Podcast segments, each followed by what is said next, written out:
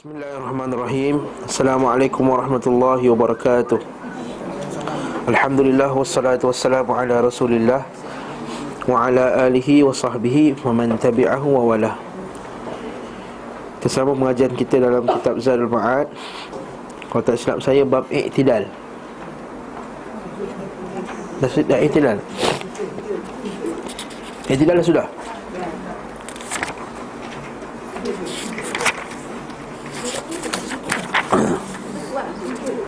sujud.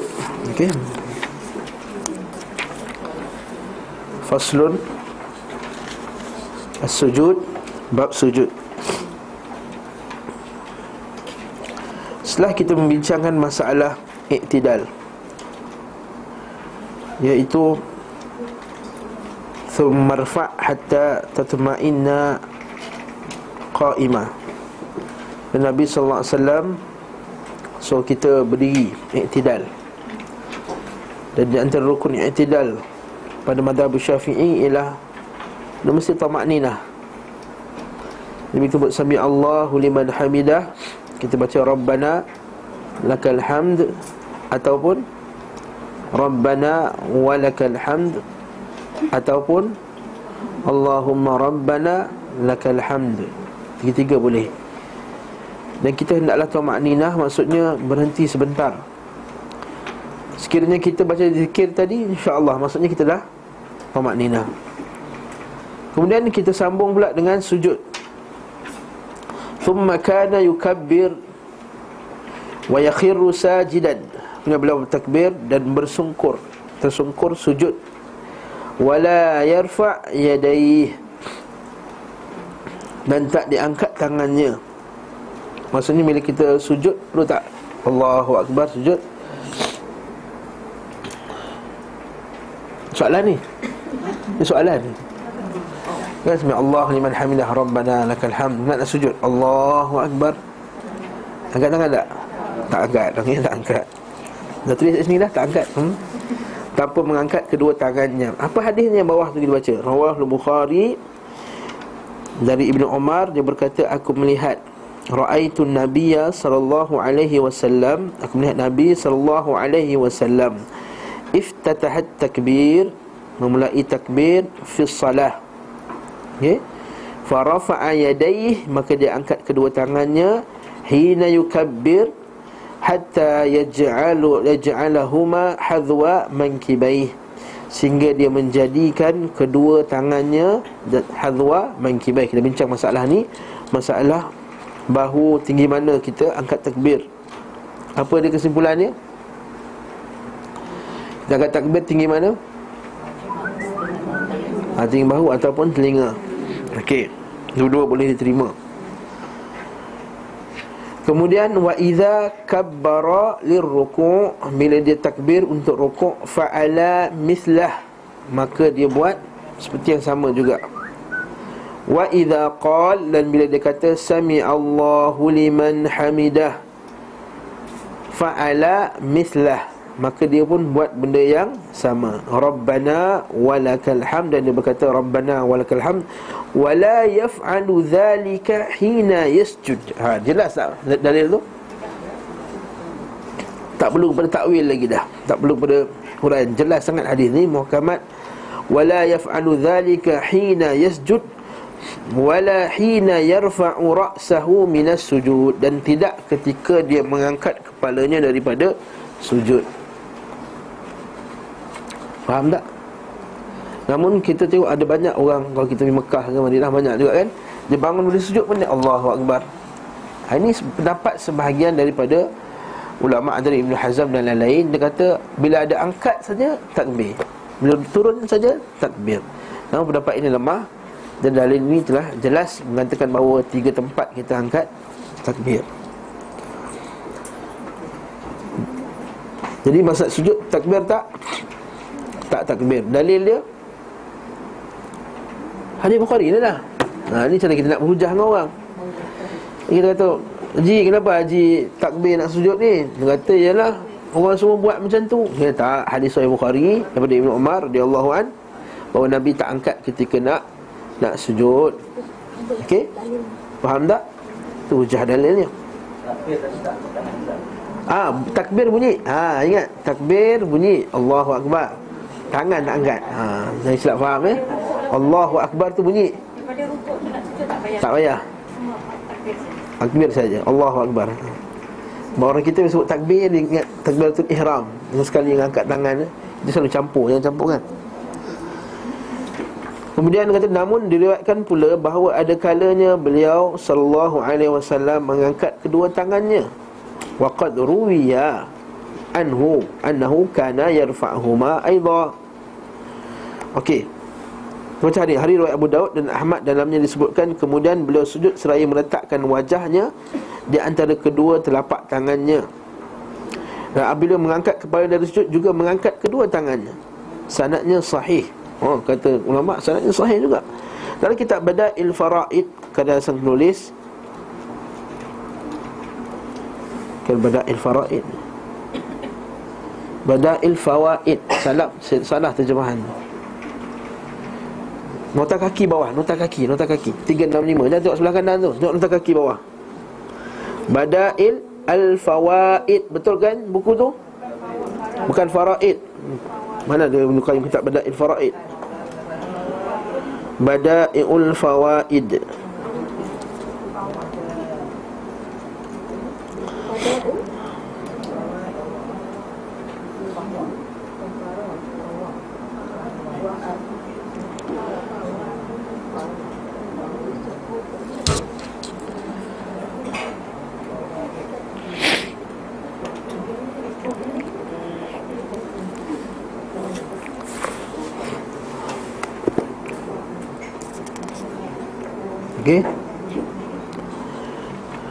Hadisnya sahih, sanad yang sahih.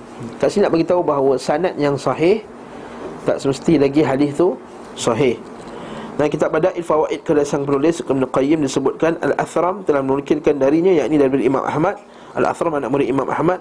Ketika dia diangkat Abu Bakar Al-Athram nama dia diangkat tentang mengangkat kedua tangan maka dia menjawab dalam setiap turun dan bangkit. Nampak tak? Itu maksudnya dalam setiap turun dan bangkit. Jadi uh, difahami daripada lafaz tu maksudnya setiap ada turun dan bangkit semua ada ada takbir. Apa apa apa kau Ibn Qayyim eh? dia kata walam yurwa tapi dia kata apa?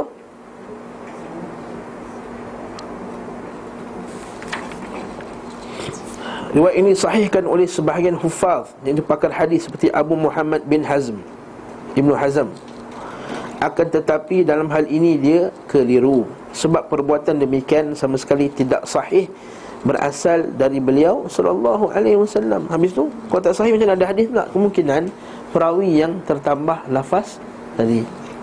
Nampak tak? Mungkin hadis tak sahih.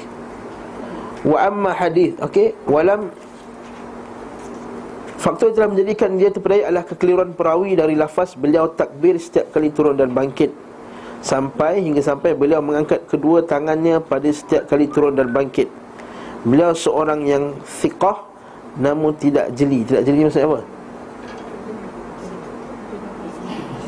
Ha?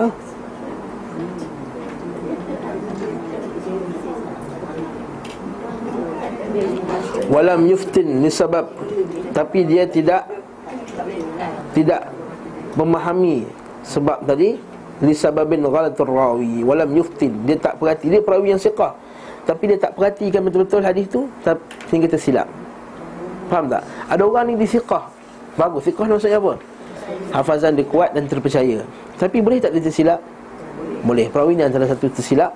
Walam yuftin li sababi ghalatur rawi perawi yang silap wa wahmihi fasahahu maka dia pun mensahihkannya dalil bahawa kadang-kadang ulama boleh tersilap dalam mensahihkan hadis. Maka kita kena perhatikan balik apa yang para ulama kaji.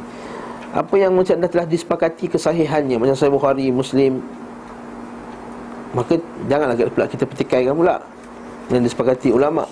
Namun yang kitab-kitab yang lain contohnya disahihkan oleh uh, contoh Al-Hakim dalam kitab Al-Mustadrak. Contohnya ada hadis kata hadis ini disahihkan oleh Al-Hakim dalam Mustadrak itu bukan lagi satu peratus kita boleh menerima bahawa dia sahih sebab ada sebagian ulama dia mutasahil dia ber, ber, ber, bermudah-mudah dalam mensahihkan hadis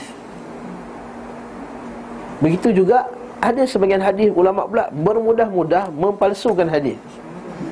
Ha, macam Kashful Khafa Al-Ajluni, macam Imam Ajluni, dia sama ulama kata kalau kita baca uh, buku-buku ulumul hadis kata jangan 100% percaya tasih Al-Hakim. Kalau baca hadis ini sahihkan Al-Hakim dalam Mustadrak.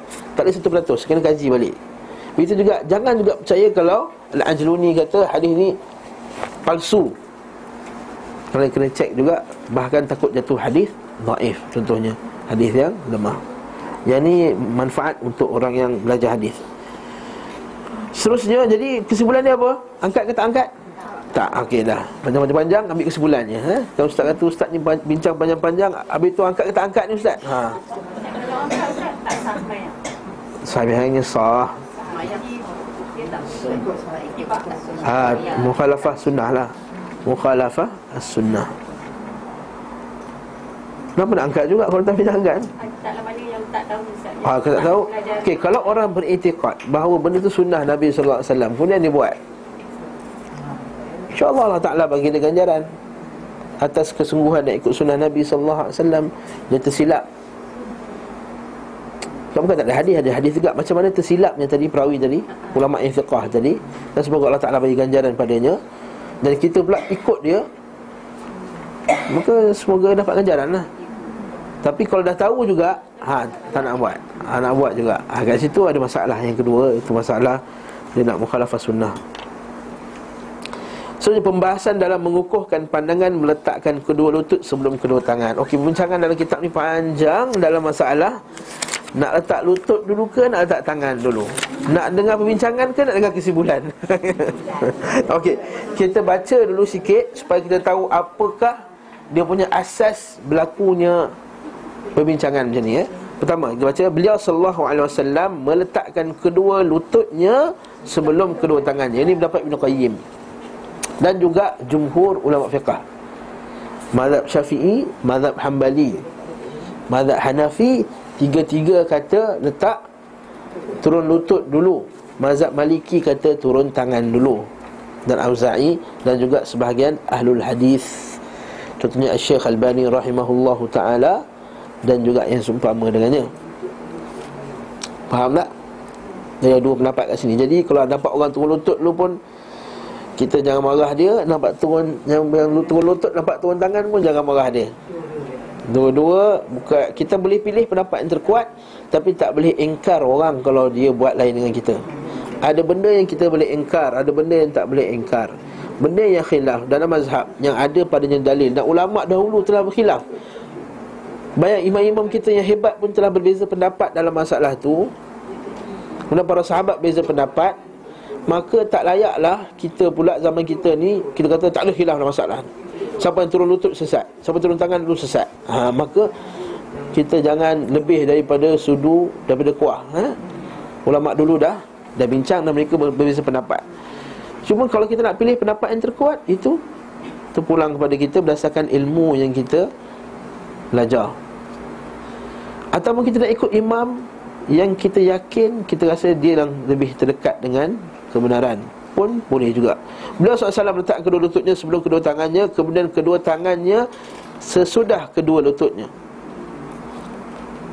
Kemudian kening jabhah. Jabhah ni sini bukan maksudnya kening ini je. Ini terjemahan bahasa Indonesia. Jabhah ni maksud sini lah. Dahi. Hmm, jabhah tu. Tahu Wa anfahu dan hidungnya. Maksudnya ketika sujud Hidung mesti kena tak lantai Tak kisahlah hidung kemek ke hidung mancung ke Dua-dua Mesti kena ha? ha okay.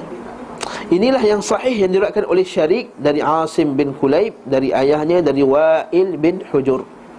Dia berkata, aku telah melihat Rasulullah sallallahu alaihi wasallam apabila sujud meletakkan kedua lututnya sebelum kedua tangannya dan apabila bangkit mengangkat kedua tangannya sebelum kedua lututnya. Jadi bila bangun angkat tangan dulu baru angkat lutut.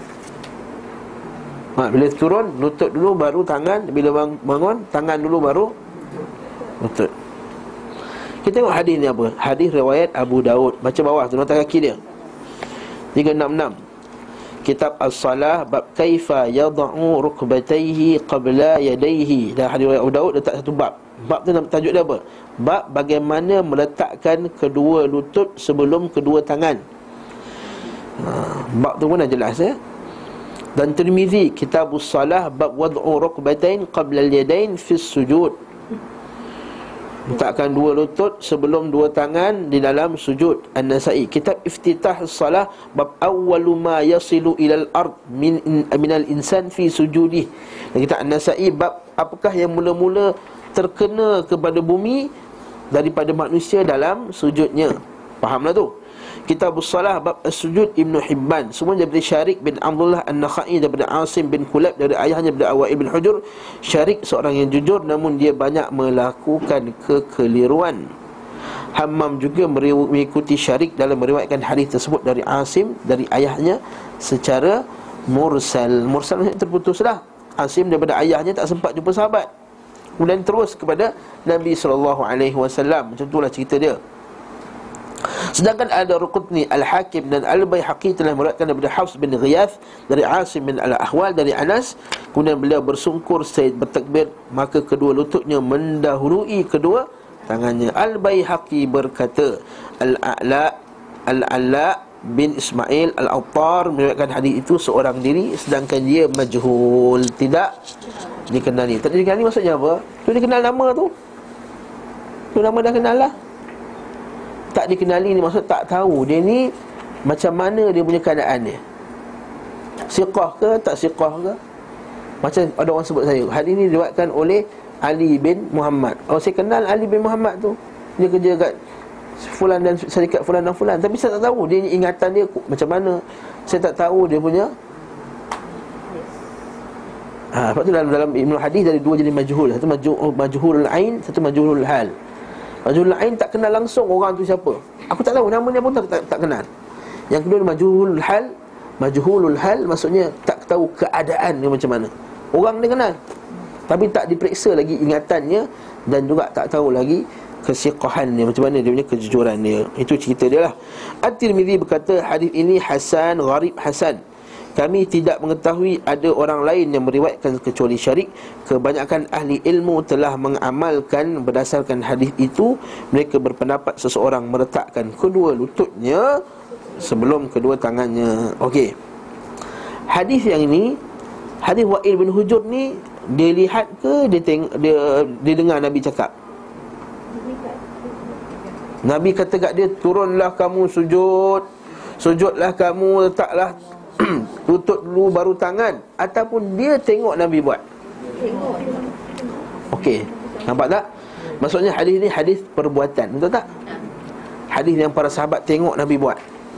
Okey, kita tengok yang kedua pula. Penjelasan tentang sifat unta menderum turunnya untuk berlutut. Mengenai hadis Abu Hurairah. Ha, Ini ada hadis kedua pula. Hadis Abu Hurairah. Naik atas balik. Ha, Naik atas balik dah. Ha. Naik atas balik lah. Naik, naik teks tu. Oh, oh. Bila dah habis bawah Dia naik balik. Ha, Macam tu style ha? Baca atas Baca nota kaki. Bila dah habis nota kaki Panjat atas balik. Ha, Macam tu cara dia. Okey Dan di dalam perbuatan beliau. Kan ada tu? Sorry baca perenggan tu. Dan di dalam perbuatan beliau Sallallahu alaihi wasallam tidak diriwayatkan apa yang bertentangan dengan itu Nampak dalam dalam perbuatan beliau. Perbuatan. Sebab tu dia kata hadis tadi hadis perbuatan tidak diriwayatkan apa yang bertentangan. Maksudnya tak ada hadis yang kata turun tak, tangan dulu. Tengok nota kaki 3 6 7. Turun bawah balik. Ha, macam sujud juga turun naik turun naik ya. Bahkan hal itu yakni keterangannya menyelisihinya terdapat dari Al-Hakim nampak orang yang tahqiq kitab ni jazahullahu khaira terima kasih pada yang tahqiq kitab dia kata taklah bahkan ada hadis yang kata memang nabi pernah turun tangan dulu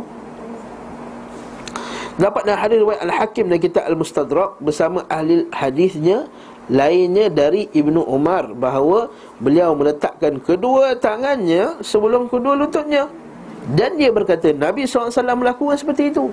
Baik. Tadi hadis Wa'il bin Hujur kata Nabi letak lutut dulu. Ni hadis Ibnu Umar kata Nabi letak tangan dulu. Hai ustaz pening. Mengaji lagi pening. Ya. Al-Hakim berkata ini adalah hadis sahih menurut syarat Muslim namun keduanya Bukhari dan Muslim tidak meriwayatkannya. Maksudnya dia sahih tapi tak sekuat apa yang Bukhari dan Muslim nakkan. Perkataan Al-Imam Al-Hakim disetujui oleh Al-Zahabi. Al-Mustadrak Al-Hakim ni dia ada yang komen ke atas dia antaranya Imam Zahabi cantik.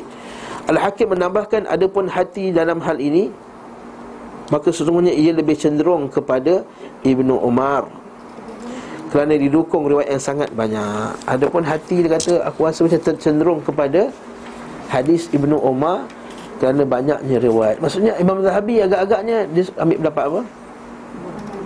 Turun tangan dulu. Al-Imam Zahabi Ibn Qayyim sama Dua student, student Ibn Taymiyah rahimahullah ta'ala. Nampak tak? Ha, ni saya nak cerita bahawa bagaimana satu satu guru pun Benar pendapat. Okey.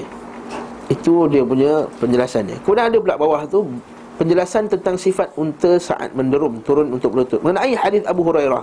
Disadarkan kepada Nabi SAW Ini hadis yang kedua pula ada yang ketiga kita katakan idza sajada ahadukum bila seorang kamu sujud fala yabruk kama yabrukul ba'ir. Maka janganlah kamu dia turun seperti turunnya unta. Wal yadha yadayhi qabla rukbatayhi. Hendak diletakkan kedua tangannya sebelum kedua lututnya. Hmm macam mana pula ni? Okey.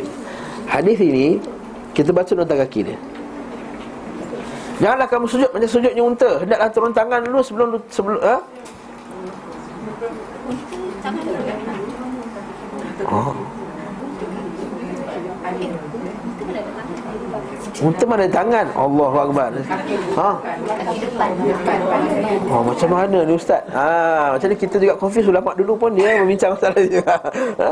Ada yang kata macam ni, dia kata hendaklah kamu turun dulu. Hadis ni kata apa? Hendaklah dia meletakkan kedua tangannya sebelum Kakinya, lututnya. Maksudnya apa? Tangan dulu Tapi kenapa Ibn Qayyim? Dia baca hadis ni dia kata Eh taklah Turun lutut dulu.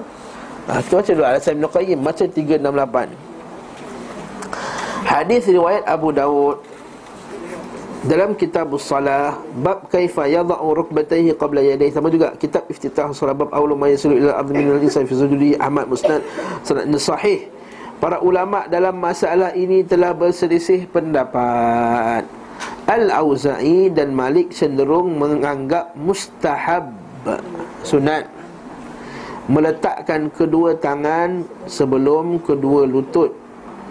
Itu adalah salah satu riwayat daripada Ahmad salah satu riwayat. Maksudnya ada dua riwayat daripada Ahmad. Seperti sebagaimana terdapat dalam kitab Al-Mughni Karya Ibnu Qudamah.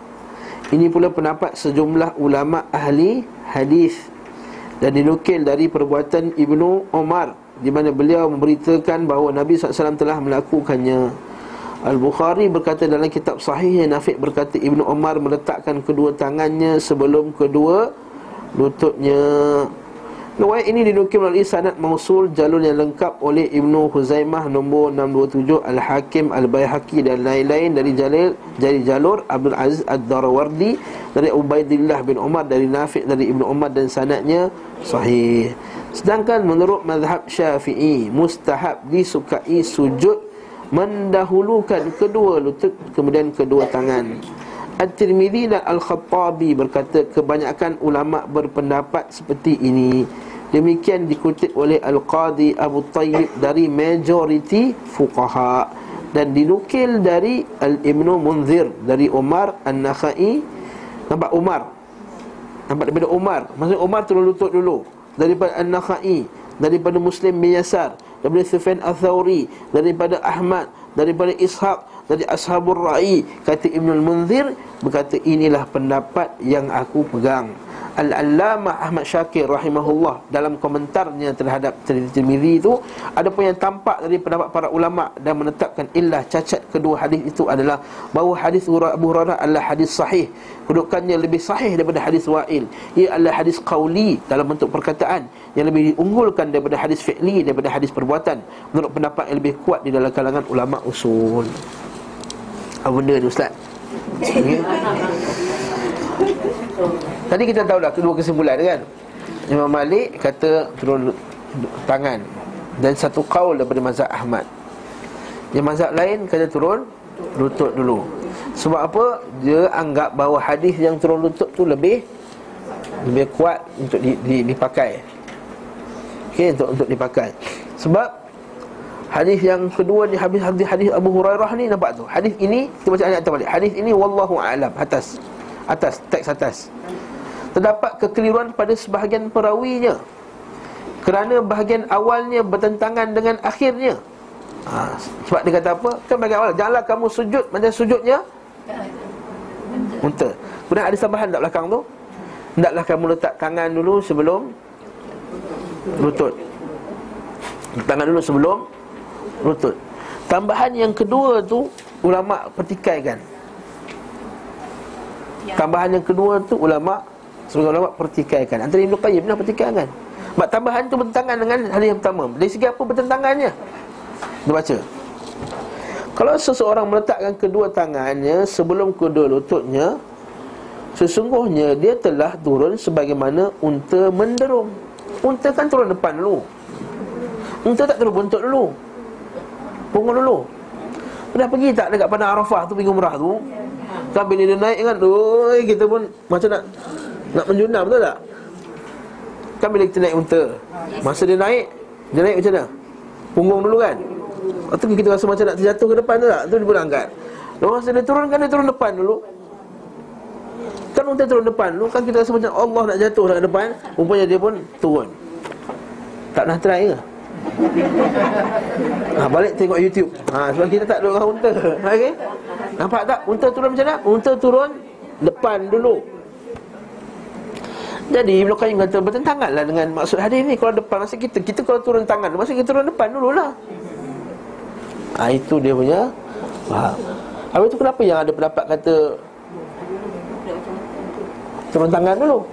Sebab dia punya hujah macam ni. Unta turun Unta mana ada tangan dia ada tangan tak? Dia nampak kaki, tak ada tangan Jadi kalau unta turun macam ni Kalau dia turunkan dia Kedebuk Dia punya turun je kaki dia mana aku nak cerita kan Kaki dia kan bengkok depan Ini kaki dia Unta Bila dia turunkan ni Duk Duk Macam tu betul tak? Betul ke ni? Ha, okey. Ini lutut unta. Duk Duk dia duduk jadi unta turun apa dulu? Lutut dulu. Unta turun Lutut. Unta turun Bila turun terkena Lutut terkena tanah dulu. Ha, Tengok YouTube. Hmm? Tengok YouTube. Hmm? Turun? Zoom ha, Sebab dia tak ada tangan. Itu yang difahami oleh sebahagian ulama. Antara, antaranya Syalbani rahimahullah dan lain-lain lah Lepas tu dia kata apa Tak turun tangan dulu Sebab unta Lutut dulu terkena tanah jangan kamu tu, sujud Macam unta sujud Unta turun sebab unta Kalau turun dia akan terkena Lutut dulu ke tanah ah, Inilah yang berlakunya Perbincangan di kalangan Ulama' Sampai sekarang tak selesai-selesai Ha? Ha, okey. Okey. Wallahu a'lam bissawab eh. Okey. Tapi kalau kita tengok secara zahir pula, unta dia turun depan dulu baru belakang. Kita kita kalau macam kita turun ke depan tu, kita tak turun macam ni lah. Kalau turun lutut dulu, mak pak macam tu kan. Ni kita turun tangan dulu baru macam ni. Kat situ lah yang berlakunya ha, bincangan tu. Adakah isunya lutut yang terkena atau gaya turunan tu? Atau gaya turunan tu? Okey. Saya tak masalah ni. Ulama kita ni bincang masalah ni pun detail kan Kalau ustaz kita dah naik ke langit Tentang cerita pasal lutut lagi Tak Hari ni kalau golongan setengah golongan Dia suka mempertikaikan golongan yang suka, uh, ulama-ulama yang kaji hadis dan dalam dia kata apalah kau ni cerita detail-detail macam ni orang dah naik ke bulan. Tak inilah dia nak ikut sunnah Nabi wasallam. Masalah ini yang kita nak perlu kaji. Ketika para ahli hadis mengetahui pendapat ini, maka mereka berkata kedua lutut unta adalah pada kedua kaki tangannya iaitu kaki depan. Bukan pada kedua kakinya kaki belakang apabila menderum maka ia meletakkan kedua lututnya terlebih dahulu dan itulah yang dilarang. Ha itu yang kita kata dalam hadis kata. Pendapat itu tidak benar. Ha kata Ibnu Qayyim. Ibnu Qayyim pun balaslah balik dengan pembalasan yang panjang. Ni yang saya pun rasa tak payah bacalah. Ha panjang panjang panjang panjang panjang panjang panjang panjang panjang. panjang. Lepas tu kita buka lah sampai muka surat 328. Panjang ni kat dalam buku surat dia bincang masalah ni eh. Satu, dua, tiga, empat, lima. Ha, enam lah betul lah enam buku surat. Masa lutut dulu ke Okey. Tak apalah eh Kita lompat lah masalah ni. Tadi Ibn Umm Unzir berkata Para ahli ilmu berbeza pendapat dalam masalah ini.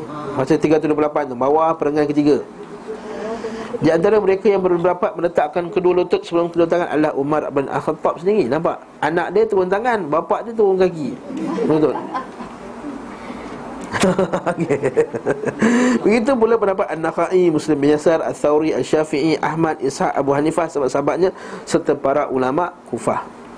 Sekelompok lagi berpendapat meletakkan kedua tangan sebelum kedua lutut. Pendapat ini Imam Malik Al-Auza'i kami berkata berkata kami mendapati orang-orang meletakkan kedua tangannya sebelum lututnya. Ibnu Daud Abu Daud berkata ini adalah pendapat para ahli hadis. Aku katakan hadis Abu Hurairah telah diriwayatkan dengan lafaz lain sebagaimana dikutip oleh Al-Bahaki iaitu apabila salah seorang kalian sujud maka tanganlah dia turun seperti unta menderum lalu dia meletakkan kedua tangannya atas kedua lututnya.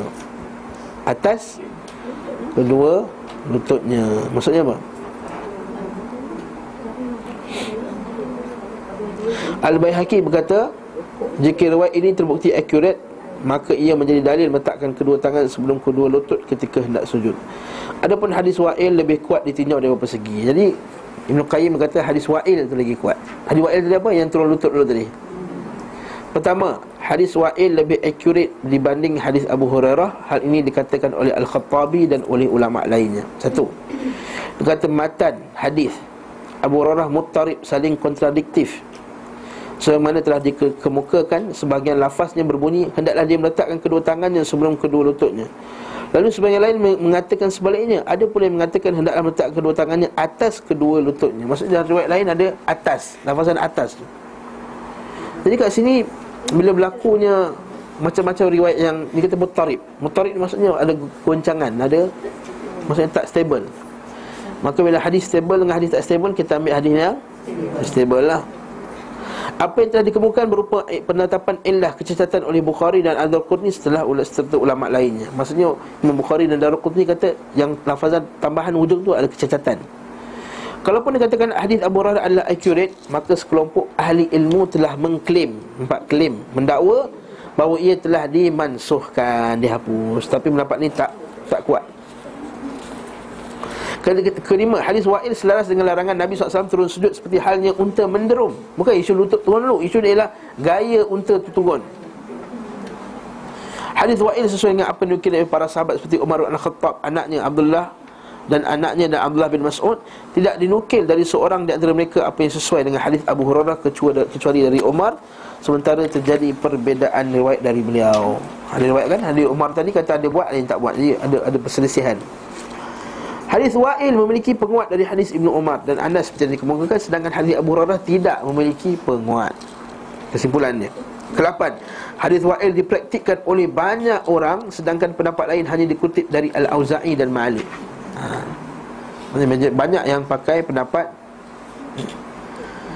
Sesungguhnya mengenai, mengenai penyataan Ibnu Abi Dawud Sesungguhnya hal itu adalah pendapat para ahlul hadis Maksudnya adalah sebahagian mereka. Sebab sesungguhnya Imam Ahmad, Syafi'i dan Ishaq Tidak berpendapat sedemikian. Sedangkan Imam Ahmad ulama hadis juga.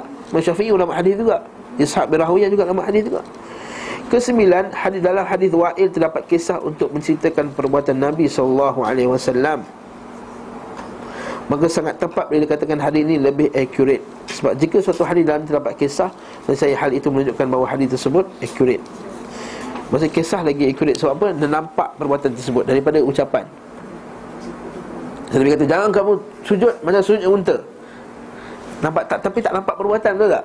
Okay, nampak Nabi sujud Nabi turun Lutut dulu. Nampak? Itu penjelas kepada Hadis tadi lebih accurate. Ini pendapat Ibn Qayyim ya.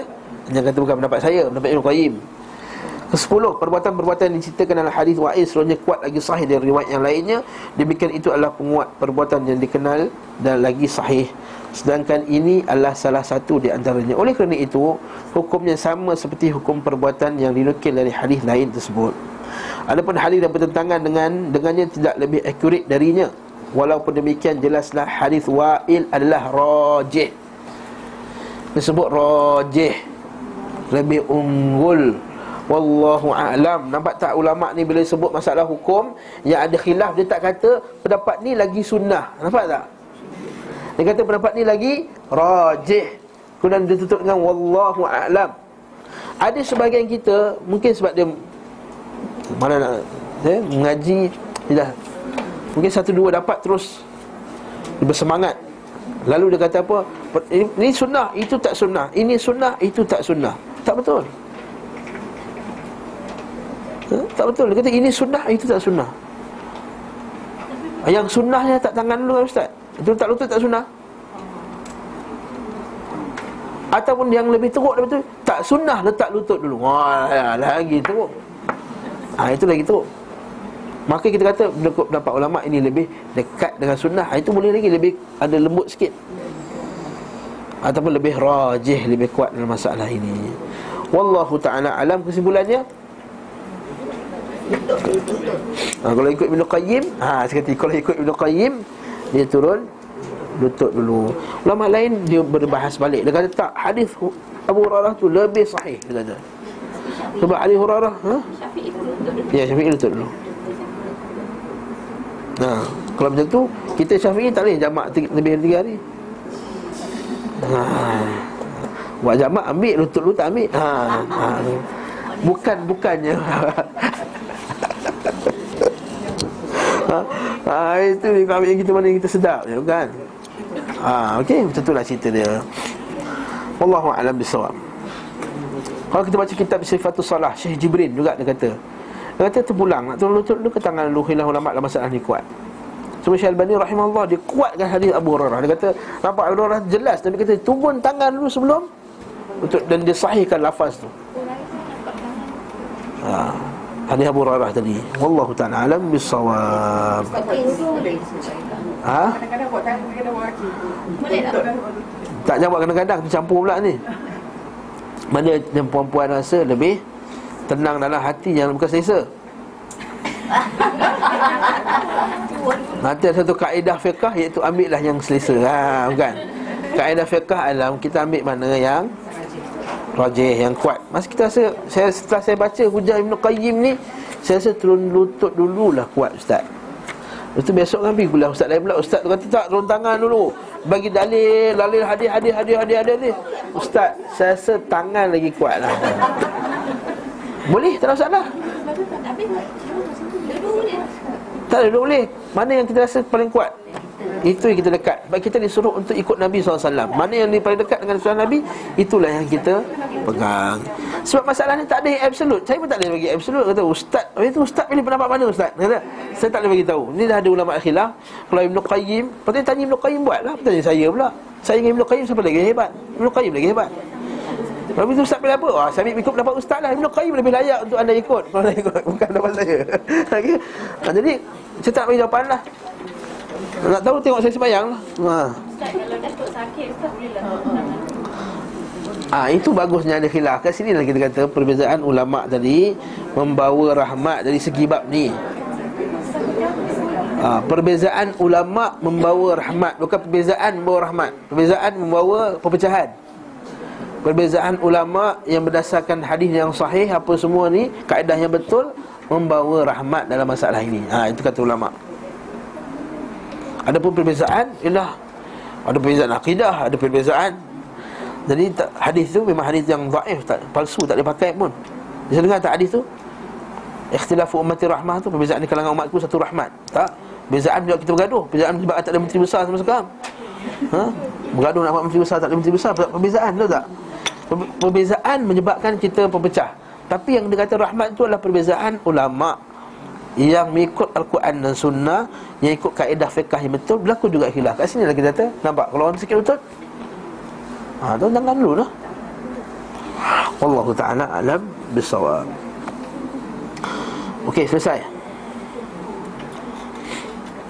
Nabi SAW sujud menempelkan kening.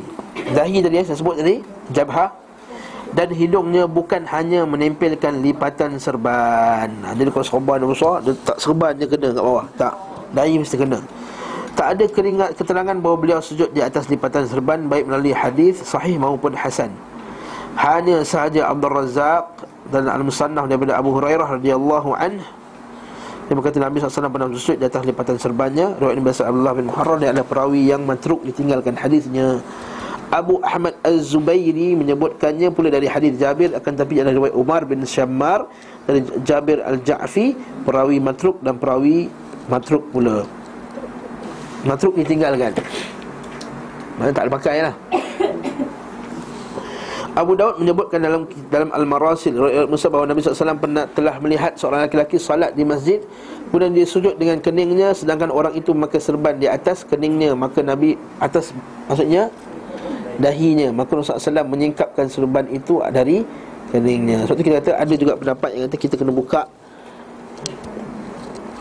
dahi ni bagi buka bagi nampak. Rasulullah SAW seringkali sujud di atas tanah di atas tanah bercampur air. Tidak hujan? Ya? Di atas khumrah tikar kecil Terbuat daripada daun kurma. Di atas hasir tikar yang terbuat daripada daun kurma Di atas kulit binatang yang telah disamak Maksudnya mana-mana boleh? Ada sejadah ke tak ada sejadah? Boleh. Sebahyang Orang kita tak ada sejadah tak sah. Rukun solat yang ke-14 Ataupun syarat sah, sah solat adalah sejadah. Jadi dia tak sejadah Dia tak boleh solat. Sedangkan rumah dia baru muk Dengan fabuloso. Punya wangi lantai tu. Pun tak nak sujud juga atas lantai Sebab mazhab mana tahu Sebab mazhab mana tahu? Mazhab mana tahu ni Ialah mazhab ragu-ragu Syak, zan, was-was. Mazhab yang bahaya. Hmm? Dia jangan macam tu. Syaitan, was-was tu syaitan. Apabila beliau SAW sujud Beliau menempelkan keningnya dan hidungnya ke tanah Menjauhkan kedua tangan dari sisi badannya. Macam ni. Bukan macam ni. Macam ni Muka antara dua tangan. Jangan macam ni Jangan macam ni. Al-Arqam dia sujud macam ni. Krem tangan ni. Hmm. Sebab dia sujud macam ni. Al-Arqam Ikut Abu Ya lah Dia tak ikut siapa-siapa Dia ikut guru dia Abu Ya Tangan. Jadi ya?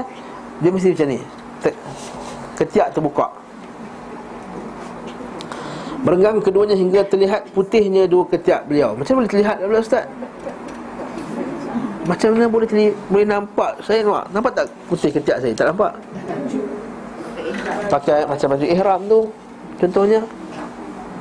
Pakai ridak tu ha, Ridak tu, ridak macam yang kita Pakai ihram tu lah Bukan ridak macam yang Habib-habib pakai tu.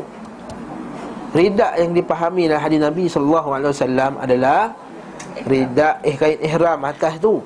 Bukan macam yang Abang Habib duduk gantung belah kanan tu Lempang tu. Itu sunnah nelayan dekat Yaman Dah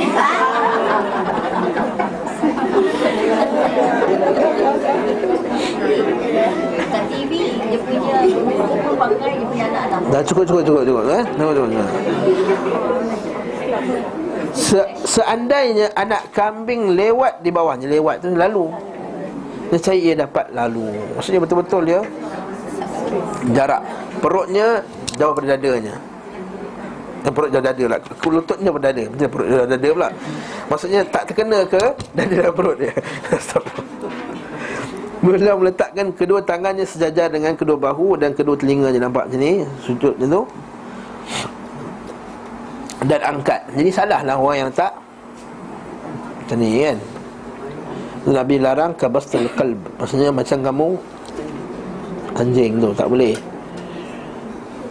Okey Okey.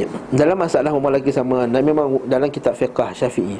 Kalau kita baca kitab Kifayatul Akhyar dan lain-lain, memang ada pendapat di kalangan ulama Syafi'i dia kata perempuan ni dia kena kepit-kepit sikit. Dia berdasarkan hadis riwayat Daruqutni Baihaqi. Nabi kata wahai wanita janganlah kamu solat macam tu, semuanya kamu lain dengan orang lelaki. Maka kepitkanlah. Cuma hadis tu hadis tak sahih. Dia dhaif.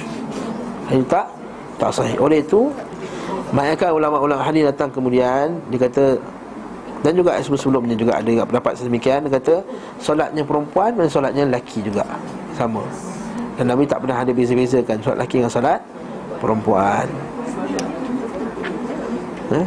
Cuma dia kata kenapa dia beza tu sebab Yalah Kalau sujud Kan perempuan macam tu kan Jadi bahaya ha, Bahaya dari segi banyak keadaan lah kan Kalau kepit tu lebih Allahu alam Nabi kata sallu kama raaitumuni usalli. Salat kamu sebagaimana aku salat. Kita pakai kaedah umum ni maksud lelaki perempuan sama. Dalam hadis dan sahih Muslim dari Al-Barra sesungguhnya Nabi SAW bersabda idza sajadta fadha kaffaika warfa' mirfaqaika. Apabila engkau sujud letakkan kedua telapak tanganmu dan angkatlah kedua sikumu.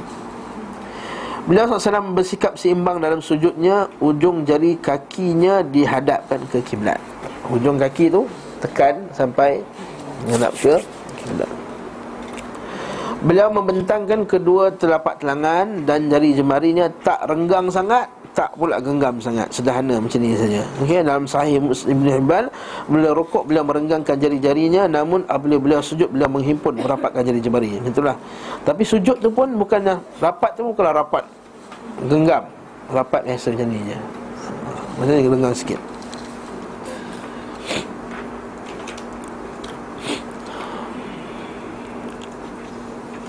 Beliau SAW membaca Subhana Rabbiyal A'la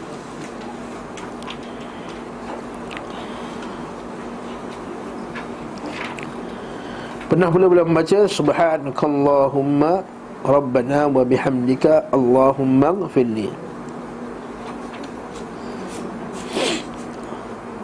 Pernah juga beliau membaca Subuhun kudusun Rabbul malaikati warruh Biasa kita dengar kat masa bila ni kita Salat witir kan? Subuhun kudus Rabbul malaikati warruh Lepas salat witir kan kita sunnah baca ni Terkadang beliau membaca Subhanakallahumma bihamdika la ilaha illa anta. Terkadang beliau membaca Allahumma inni a'udhu biridhaka min sakhatika wa bimu'afatika min uqubatika wa a'udhu bika minka wa la uhsi thana'an alaika kama athnaita ala nafsik. Ya Allah Hamba berlindung kepadamu dengan keredaanmu dari kemurkaanmu Nampak? Kita berlindung dengan keredaan Allah daripada kemurkaannya. Bukan berlindung dengan Nabi daripada kemurkaan Allah. Macam dalam kasidah-kasidah tu. Dalam kasidah-kasidah tu Ya Rasulullah Kalau kau tak ambil tangan kami di akhirat kelak di hadapan masyar Siapa lagi yang akan dapat selamatkan kami? Sana syairnya. Ya akramal khalqi Wahai sebelumnya makhluk Kepada siapa lagi aku nak berlindung? Minta pertolongan. Pada hari Fi hadithil yaumil amami Fi hadithil amami Pada hari ketika Kedahsyatan besar Melanda manusia Iaitu pada hari akhirat. Nampak tak? Ini syirik. Ishfa' lana Ishfa' lana. Selamatkan kami Rasulullah syafatkan kami Dari akhirat kelak. Itu syirik pada Allah Subhanahu wa ta'ala. Nampak? Nabi ajar kita nak menghadapi kemurkaan Allah bukan dengan kita berlindung dengan Nabi.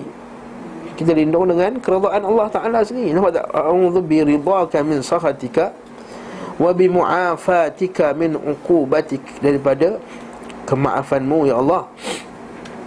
Keafianmu dari siksamu wa a'udzu bika minka dan aku minta berlindung dengan kamu daripada kamu. Nampak? Aku minta berlindung denganmu daripadamu. Bukan aku minta berlindung dengan Rasulullah daripadamu. Syirik akbar. La uhsi thana'an alaik. Hamba tidak membatasi pujian untukmu. Kama anta kama athnaita ala nafsik Seperti mana? Yang telah engkau pujikan ke atas dirimu sendiri. Maksudnya tak ada had. Tak ada cara kita ni boleh Memberi pujian yang paling sempurna kepada Allah subhanahu wa ta'ala. Sebab Allah ta'ala tu lebih sempurna Terkadang beliau sallallahu alaihi wasallam membaca Allahumma laka sajadtu wa bika amantu wa laka aslamtu. Sajada wajhiya lilladhi khalaqahu wa sawwarahu wa syaqqa sam'ahu wa basarah tabarakallahu ahsanul khaliqin. Ha, panjang doa sujud ni. Jadi kita boleh buat doa sujud dalam qiyam ke dalam solat sunat ke? Jadi bolehlah kita ni solat kita tak sama tak autopilot betul tak? Deruk sujud je. Sepanjang Sepanjang ha. Pss, pss, pss, Keluar. Keluar tiga pss tu. Ha? Keluarlah. Doa yang Nabi ajar. Macam-macam lah. Allah maghfir li dhambi kullahu diqqahu wa jillahu awaluhu wa akhirahu sirrahu uh, sirrahu wa alaniyatahu alaniyatahu wa sirrah. Kau tahu apa kalau dosaku ya Allah semuanya. Yang diqqah yang kecil wa jillah yang besar awal yang akhwal akhir dan akhir. Itu yang dulu-dulu dan sekarang. Wa alaniyatah dan dosa terang-terangan wa sirrah yang rahsia-rahsia tersembunyi. masya-Allah jami' mani ha? Merangkumi semua jenis kesalahan yang kita lakukan Kadang beliau SAW membaca Allahumma gfir li khati'ati wa jahli wa israfi fi amri anta a'lamu bihi minni. Allahumma gfir li jaddi wa hazli wa khata'i wa amni wa kullu sya' wa, wa kullu dhalika indi. Allahumma gfir li ma qaddamtu wa ma akhartu wa ma asrartu wa ma alant wa ma anta a'lamu minni min, anta ma anta anta a'lamu bihi minni. Anta al-muqaddim anta al-muakhir la ilaha illa ant. Nampak cantik doa Nabi ni Allahumma gfir li khati'ati Ya Allah ampunkanlah dosa kesalahan hamba. Wa jahli dan kejahilanku. Wa israfi dan melampaunya aku Fi amri dalam setiap urusanku. Wa ma anta a'lamu bihi minni Dan apa yang kau ketahui dari diriku ya Allah. Allahumma gfir li jiddi. Ya Allah ampunkanlah dosa yang aku buat sungguh-sungguh. Wa hazli dan aku buat Dan dosa yang aku buat main-main. Wa khata'i dan kesalahanku. Wa amdi dan sengajaku. Wa kullu dhalika indi dan semua datang daripada ku ya Allah Allahumma gfirli Nampak semua datang daripada ku? Nampak dia? Walaupun sebenarnya Kita tahu Hakikat daripada Allah Ta'ala juga. Tapi ini kita bab ta'aduk bersama dengan Allah Ta'ala Iaitu memang kesalahan kita. Allahumma gfirli ma qaddamtu. Ya Allah Apakah dosaku yang aku telah lepaskan Telah, telah, telah lalu? Wa ma akhartu yang akan datang? Wa ma asratu yang aku rahsiakan? Wa ma a'lantu yang aku Zahirkan? Anta ilah La ilaha illa ant. Engkau lah sembahan La ilaha illa ant. Haa Mantap doa ni sujud ni. Okey? Buat apa lagi nak qasidah busiri lah Qasidah apalah Nak selamatkan Malaysia Macam doa ni nak sujud. Bukan buat qasidah. Buat buat buku-buku dataran Hafal doa ni. Patutnya state doa ni bagi semua rakyat Malaysia baca doa ni. Tidaklah musibah yang melanda kita Melainkan kerana dosa-dosa kita Itu je. Ha, Mungkin sebabkan dosa kita Kata bang tu yang jatuh. Sebab dosa kita Mungkin orang dalam kata tak bersalah. Kita tempat dosa kita kata bantai tu. Ha, Ini sebab kita kata Tidaklah satu musibah yang menimpa kamu Melainkan Illa bima kasabat aidin nas. Melainkan apa yang tangan manusia lakukan. Illa bima kasabat aidikum Apa yang tangan kamu lakukan. Ini adalah dosa yang kita telah lakukan. Jadi baca doa ni ketika sujud Ajarkan. Bukan ajar kita Zahara dinu Semua hafal doa tu sekarang Doa ni orang tak hafal? La haula wala quwwata illa billah Anak-anak muda dia habiskan masa untuk berlatih nak keluar dari TV Mana dah hafal benda ni. Ha, Marah lagi ustaz ni okay? Terkadang pula beliau SAW baca Allah maja'al fi qalbi nura Wa fi sam'i nura Wa fi basari nura Wa an yamini nura Wa an shimali nura Wa amami nura Wa min khalfi nura Wa faiqi nura Wa min tahti nura. Allah maja'al li nura. Doa ni juga dibaca ketika nak pergi masjid. Ya Allah, nama jadikanlah dalam hatiku cahaya Ya Allah dalam pendengaranku cahaya ya Allah Apa cahaya nak apa? Cahaya apa ni? Cahaya apa nak ni? Nak percaya cahaya apa ni? Kalau nak bagi gelap ya kita terang Tak payah pakai elektrik lagi dah Bukan Cahaya ni dua Sama ada cahaya di akhirat kelak Dan juga cahaya Keimanan cahaya petunjuk Maksudnya apa? Akhirat kelak kita akan percaya Sehingga kan dalam Quran sebut Orang munafik kata Mai orang beriman Bagilah kami cahaya sedikit Untuk kami Naktabis kata ambil ambil daripada cahaya kamu minurikum sikit daripada cahaya kamu supaya kami boleh jalan di atas titian serat ni. Kan lepas lepas lagu haud Lagu tentang sirat Tentang sirat orang munafik semua kan? Runtuh jatuh. Mat di kegelapan Dia tak nampak jalan tersebut. Maka dia nak minta kepada orang beriman Bagilah sikit cahaya dekat kamu. Orang beriman tak kasih Allah Ta'ala tak benarkan Orang beriman ni kasih cahaya dekat mereka. Lepas tu kita doa Allahumma ja'al fi qalbi nurah Itu satu cahaya akhirat kelak Inilah sebenar-benar cahaya yang kita nakkan Yang kedua cahaya adalah cahaya petunjuk Allah Subhanahu Wa Ta'ala Iaitu Bila kita hati kita ni Di atas petunjuk cahaya Allah. Kita mendengar di atas cahaya Allah. Seperti kata para ulama Seperti kata para sahabat radhiyallahu anhu Bila disebut takwa Takwa atau apa? Ta'atullah Taat kepada Allah. Ala nurin min Allah Di atas cahaya daripada Allah. Ini maksudnya Mendengar di atas cahaya. Maksud mendengar atas cahaya Maksud kita tak dengar. Melainkan apa yang Allah Ta'ala nak Nak dengar. Wa fi basari nurah Dan pada penglihatan ku cahaya. Dan kita tak lihat Apa yang Allah Ta'ala nak bagi Yang Allah Ta'ala nak kita lihat. Ini juga maksud daripada hadis Nabi Yang kita kata Bila dia telah melakukan benda yang sunat Maka aku akan jadi pendengarannya Penglihatannya Tangannya Kakinya. Ha, Pendengarannya Maksudnya dia dengar juga Yang kedua. Bukan setakat dia dengar apa yang dia dengar Dia juga Dia dengar apa yang Allah Ta'ala uh, itu petunjuk-petunjuk daripada Allah Subhanahu Wa Taala. Dia tak dengar benda-benda yang sesat. Tak sempat nak dengar benda-benda yang sesat ni. Sehingga benda yang sesat tadi boleh merosakkan jiwa, iman dia dan juga akidah dia. Entah beramai kita setiap hari Lalu pada kita benda-benda yang menyesatkan akidah merosakkan Dalam televisyen, dalam TV, dalam surat khabar, dalam email Dalam nak buka email pun Tengok Yahoo dulu kat depan tu macam-macam tu tak? Ha. Belum nak buka email Yahoo tu terpaksa buka dulu Yahoo kan. Harga Yahoo tu berita macam-macam yang boleh boleh sama ada syubhat ataupun syahwat. Jadi kat sini lah kita minta wa fi sam'i nura wa fi basari nura wa an yamini nura wa an shimali nura. Kanan ku cahaya, kiri ku cahaya. Sebab apa kita minta kanan, kiri, depan, belakang? Bukan kalau kita ya Allah yang ku cahaya kanan dah faham dah. Sebab syaitan kata aku akan sesat kamu daripada depan kamu, belakang kamu, kanan kamu dan kiri lah aku dan lahum an siratal mustaqim. Baini aydihim wa min khalfihim wa an aymanihim wa an syama'ilihim. Dan wala ta wala tajid akthar wala tajid aktharuhum syakirin. Dan kemudian kebanyakan mereka tidak bersyukur kepada Allah SWT Wa khalfi nura wa fawqi nura daripada atas cahaya wa min tahti nura daripada bawah cahaya waj'alni nura dan jadikanlah aku cahaya. Wallahu a'lam. Disukai berdoa saat sujud Beliau sallallahu alaihi wasallam memerintahkan Bersungguh-sungguh berdoa di dalam sujud. Beliau bersabda Sesungguhnya ia sangat patut dikabulkan untuk kalian. Ini juga berdasarkan hadis kan Hamba yang paling dekat hambanya Ma akramu ma yakunul abd Ma'arabihi fi sujud. Paling dekat adalah pada sujud Apakah ini adalah perintah memperbanyak doa di saat sujud Atau perintah ketika seorang ingin berdoa Maka hendaklah ia berdoa saat sujud?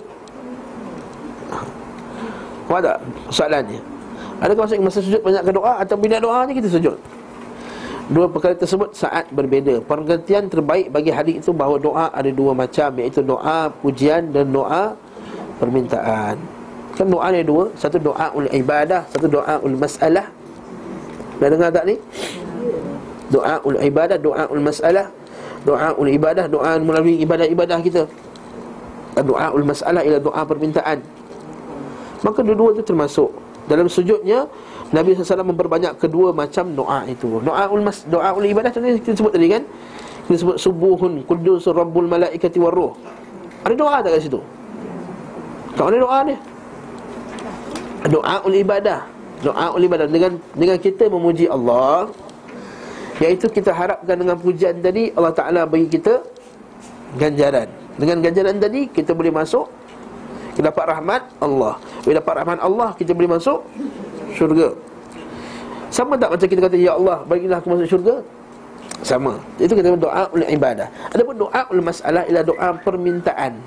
Doa permintaan Ya Allah berilah aku sekian dan sekian. Itu masuk doa Al-masalah Bukan masalah-masalah problem. Masalah bahasa Arab iaitu Masalah iaitu doa permintaan. Maka dua-dua ini disunahkan. Maka lepas kita baca doa yang Nabi dah ajarkan tadi Kita nak doa yang lain pun boleh. Doa yang lain pun kita juga di Digalakkan memperbanyakkan doa dalam Sujud. Sujud Ha. Allah Muhammad Ini Allah innaka afun okey. Aku sampai habis. Tu boleh tak kita uh, Semasa sujud kita baca juga selepas Ramadan? Boleh apa doa saja boleh. Allahumma inna nas'aluka ridhaka wal jannah wa na'udzubika min sakhatika wan nar. Boleh juga. Allahumma innaka afun tuhibbul afwa fa'fu anni. Boleh juga tak masalah. Apa doa sekalipun selagi mana doa itu tidaklah ayat doa bi ismin atau qati'atir rahim. Tidak doa benda yang berdosa ataupun doa benda yang memutuskan silaturahim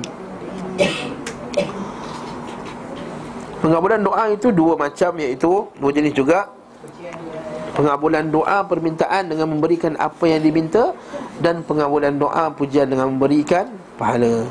Masing-masing dari keduanya dijadikan tafsiran terhadap firman Allah Ujibu da'watad da'i ila da'an. Aku mengabulkan doa orang yang berdoa bila dia berdoa kepada kepadaku. Maksudnya berdoa kepada Allah subhanahu wa ta'ala.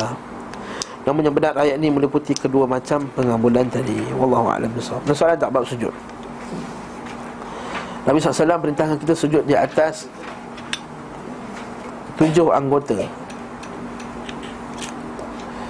Dua kaki dia Dua lututnya Dua tangannya Dan dahi hidungnya. Itu perintah Nabi SAW Itu kesimpulannya. Dan hendaklah dia tamak ninah. Wajib tamak ninah. Iaitu dia naklah dia berhenti sebentar kerana tujuannya daripada tamak ninah tadi adalah untuk khusyuk dalam solat. Bagaimana nak khusyuk seperti kalau kita solatnya seperti seekor burung yang mematuk-matuk kan Nabi larang. Buat tujuan solat tu adalah khusyuk. Jadi dengan tamak ninah tu dah hadirnya khusyuk. Dan dengan kita memahami doa tu dapatnya khusyuk. Dan seperti kata Ibn Qayyim dalam kitab dia Ad-Da' wa Dawa' tu uh, tu Al-Wabilus Sayyib dia kata Salat yang tak khusyuk ni macam kita bagi hadiah bangkai kat orang. Kita bagi bangkai, kita bagi mayat. Kita bagi mayat dekat orang. Mayat tak ada jiwa, tak ada roh apa semua. Jadi macam tu juga salat yang tak Tak khusyuk. Kata Ibn Qayyim. Wallahu a'lam bisawab Kalau doa pun mesti dalam bahasa Arab. Nah, doa bahasa Arab Khuruj ada khilaf, keluar daripada khilaf Maka doa bahasa Arab Kalau tak kerti baca doa dalam bahasa Arab Maka kita berdoa dalam hati. Dalam bahasa Melayu. Okey. Nabi kan untuk membaca Subhana Rabbiyal A'la sahaja kan? Hmm. Tapi uh, yang seperti yang uh, orang-orang Malaysia selalu belajar untuk teks semua Wa bihamdi Jadi macam uh, mana sebenarnya datang kata wa bihamdi tu Dan adakah kita tidak dikira sunat Ah, wa bihamdi itu sebagai lafaz sebenarnya riwayat ada padanya lafaz wa bihamdihi. Ulama berbeza tentang mentashihkan mensahihkan lafaz wa bihamdi. Banyakkan ulama sebagian ulama dia kata laf, tambahan wa bihamdi tambahan yang dhaif, tak ada. Nah hadis Nabi. Tambahan itu daripada hadis yang dhaif maka tak pakai. Ada pun Syekh Al-Bani rahimahullah dan sebagian ulama yang lain dia kata tambahan itu sabit dalam hadis Nabi sallallahu alaihi wasallam. Riwayatnya sahih. Ini dia puncanya kepada tadilah perbezaan ulama dalam mensahihkan dan juga mendhaifkan hadis tadi. Ikut kajian macam doktor lah. Saya sebut dulu kan, doktor kata nak kena potong tak potong? Potong. Doktor kata tak payah potong lagi. Sedangkan belajar mesti yang sama. Kuliah yang sama tapi eh, khilaf mengikut pendapat dan dan cara masing-masing. Wallahu taala alam bisawab. Saya nak kata nak rajih pendapat yang rajih, saya kata pendapat rajih itu ada tambahan wa bihamdi. Walaupun sebagian ulama lain kata tak. Wallahu alam. Jadi dan teks tu pun ada asasnya daripada sunnah Nabi sallallahu alaihi wasallam subhana rabbiyal a'la wa bihamdih. Nak rujuk lebih dalam, rujuklah kitab Sifatus Salah oleh Syekh Al-Bani rahimahullah. Dalam tu dia bagi di- detail dia punya sanad dan matan dia dalam masalah tu. Soalan ni. Kalau tak ada, cukuplah kita masalah sujud. Masalah seterusnya Manakah yang lebih utama sujud atau berdiri? Maksudnya apa ni? Mana yang patut kita memanjangkannya? Panjangkan sujud ke panjangkan berdiri?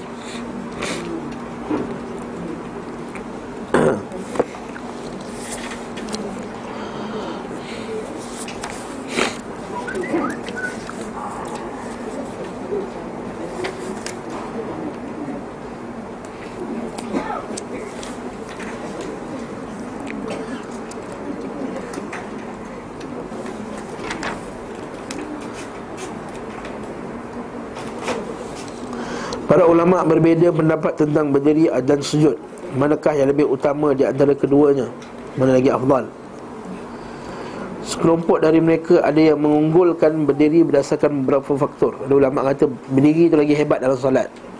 Dalam solat apakah amalan yang paling hebat? Sujud ke? Berdiri?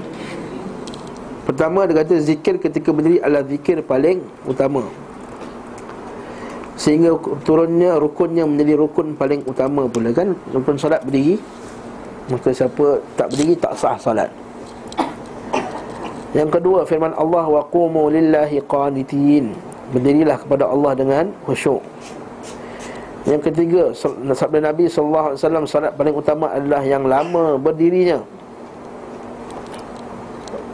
Hanya solat sunat lah Kelompok lain berpendapat bahawa sujud lebih utama Mereka berhujah dengan sabda Nabi Posisi seorang hamba paling dekat Kepada Rabbnya adalah ketika dia sedang sujud. Dalam hadis Ma'dan bin Abi Talhah Dia berkata Aku berjumpa Thauban Maula Rasulullah sallallahu alaihi wasallam. Aku berkata sampaikanlah kepadaku satu hadis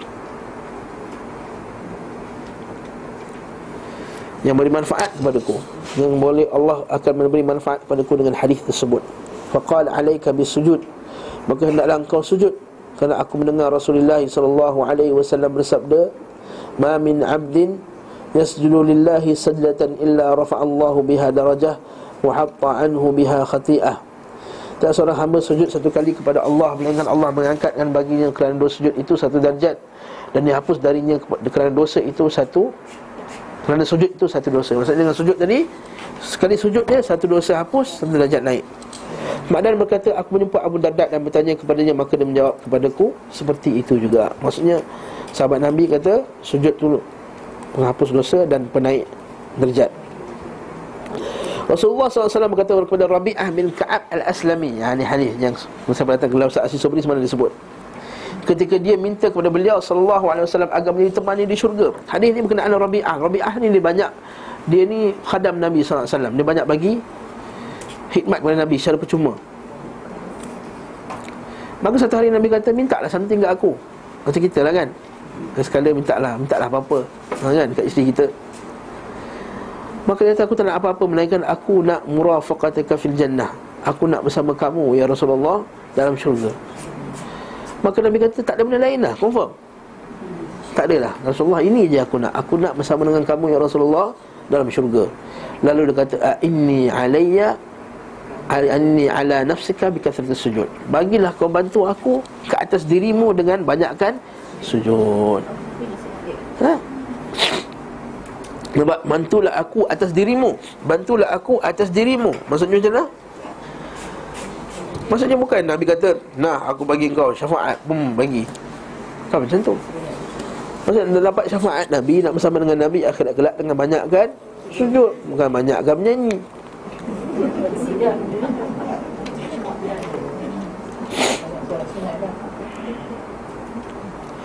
Surah yang pertama nampak inni ala inni bantulah aku. Maksudnya kau kena bantu aku tak sebab bukan aku yang boleh menentukan kau bersama aku dalam syurga kelak. Yang akan tentukan Allah. Iaitu akan aku minta kepada Allah supaya kau bersama dengan aku. Oleh itu kau bantu aku. Kau bantu aku supaya aku boleh buat permintaan kepada Allah. Agar permintaan aku diterima oleh Allah SWT. Takkan tak faham hadis ni? Jelas. Ha, jadi syafaat bukan milik Nabi. Syafaat milik Allah Subhanahu wa taala. Surah yang pertama kali diturunkan kepada Rasulullah SAW menurut pendapat yang sahih adalah surah Al-Alaq di mana pada bahagian akhirnya wasjud waqtarib kan? Wasjud waqtarib. Sujudlah dan dekatkanlah dirimu kepada Allah. Alasan lainnya bahawa sujud kepada Allah dilakukan oleh makhluk seluruhnya baik yang tinggi maupun yang rendah dan bahawa orang sujud pada posisi paling hina di hadapan Rabbnya. Dan paling tunduk kepadanya sebab itulah sujud tak boleh kepada makhluk haram dan itu adalah keadaan paling mulia bagi hamba. Oleh kerana itu seorang berada pada posisi terdekat dengan Rabbnya ketika bersujud. Sujud adalah inti ubudiyah.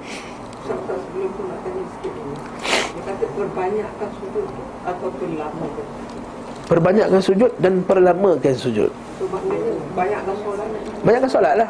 Dia mana ada ibadah sujud dia Ada ibadah sujud dia Tak ada Jadi banyakkan solat Maksud Nabi tadi A'inni alayya A'inni ala nafsika Bantu aku ke atas jiwamu Dengan banyakkan sujud dengan banyakkan solat. Ha, Solat sunat. Pada ibadah Mana ada ibadah sujud secara mustaqillah Melainkan sujud syukur, sujud tilawah. Ha, Bukalah kitab fiqah Tak ada dalam bab, bab sujud sunat. Mana ada? Ha, Tak ada. Yang ada Sujud tilawah Sujud syukur. Lagi sujud apa lagi? Sujud sahwi. Ha, Itu yang Diajar oleh Nabi Sallallahu alaihi wasallam. Sebab dia ibadah. Bila dia ibadah Dia mesti terletak di bawah Dua rukun yang asas. Apa dia? Ikhlas dan mutaba'atu sunnah. Bila dia ibadah Mesti dia terletak di bawah rukun. Iaitu dua rukun yang asas bila kita nak declare satu benda tu ibadah. Iaitu dia ikhlas dan dia mesti ikut syarak ikut sunnah Nabi wasallam. Jadi tak boleh rasa kau ni sujud dia dah setengah jam sujud tadi ni ibadah. Kan Nabi suruh banyakkan sujud? Tak. Masuk ke mana tak ada. Ha, maksud banyakkan sembahyang sunat. Sujud adalah inti ubudiyah. Sebab ubudiyah itu adalah kehinaan. Maksud apa maksud ibadah?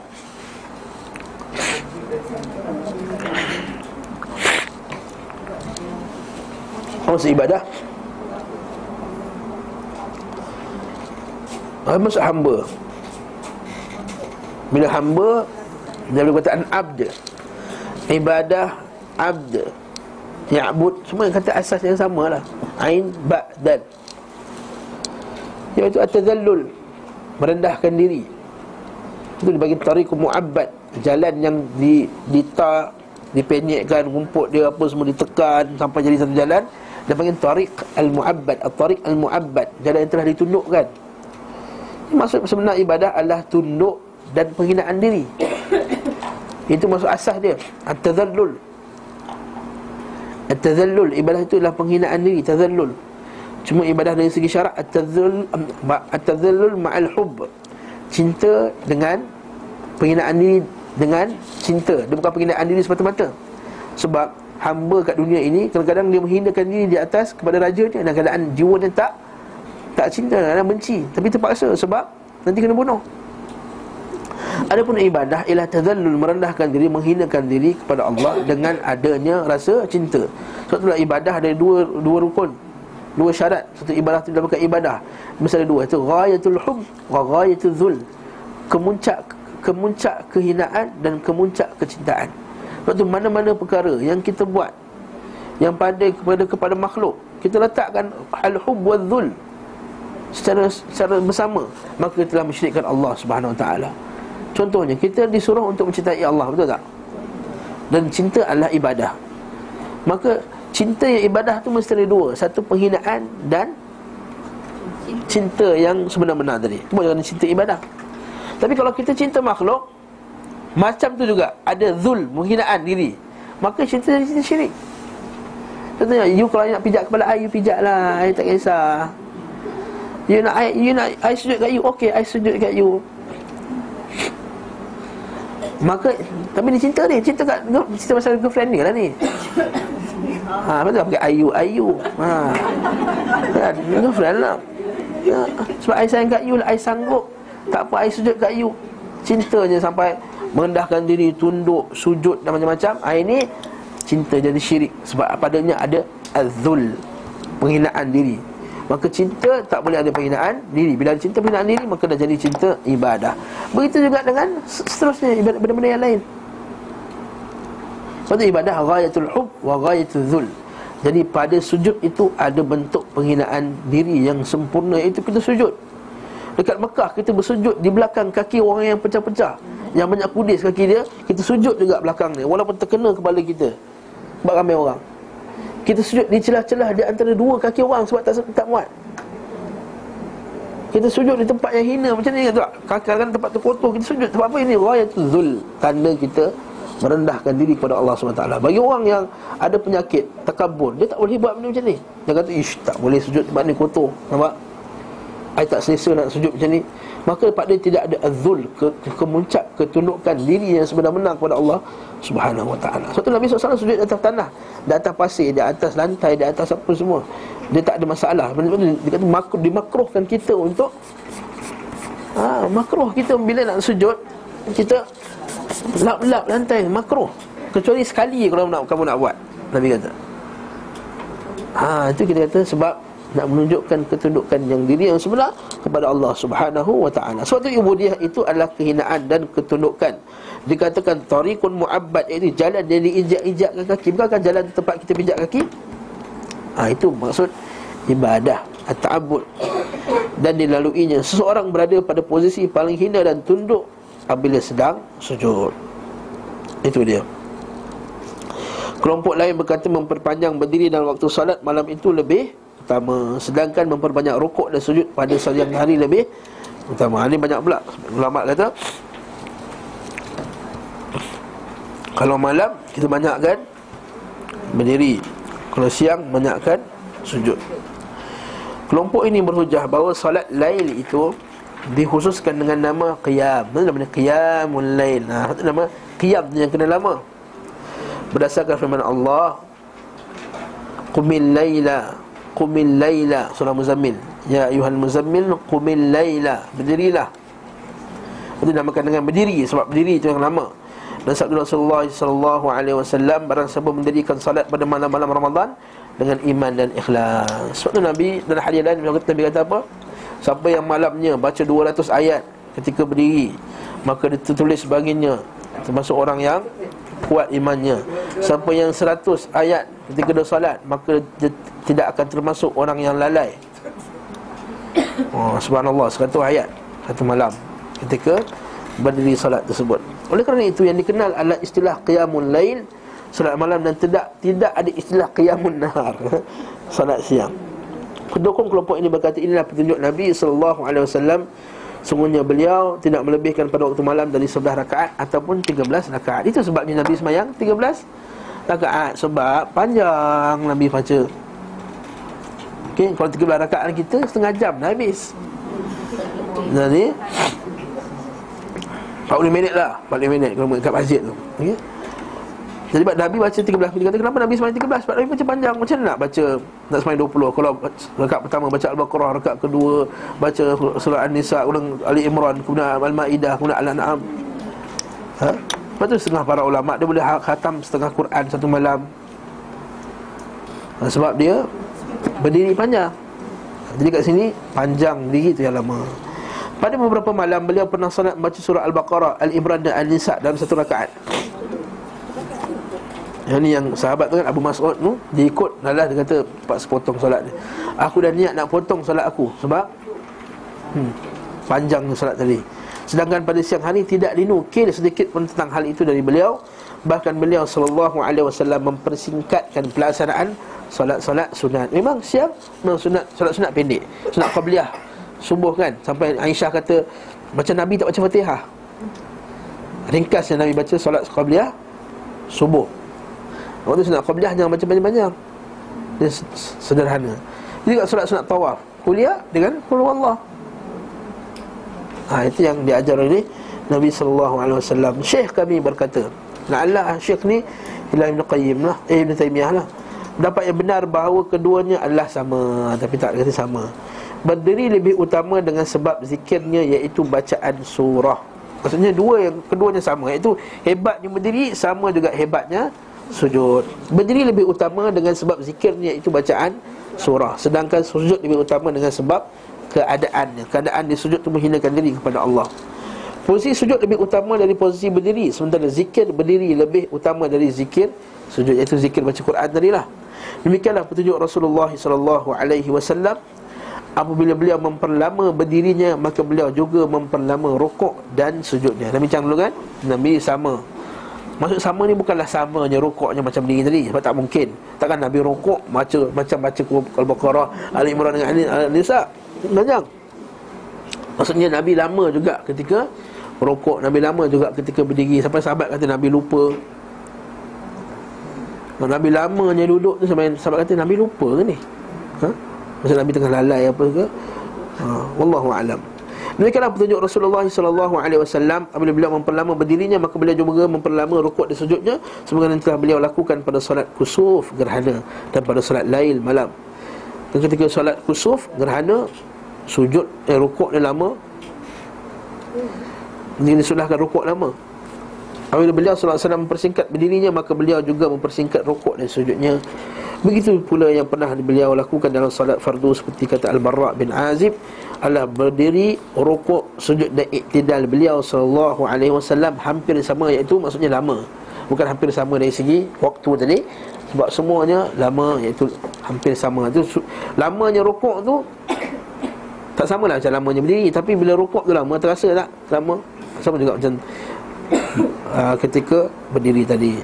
Wallahu ta'ala a'lam Bisawab cukuplah setakat ni InsyaAllah kita akan sambung pula lepas ni Masalah duduk antara Dua sujud. Wallahu ta'ala alam bisawab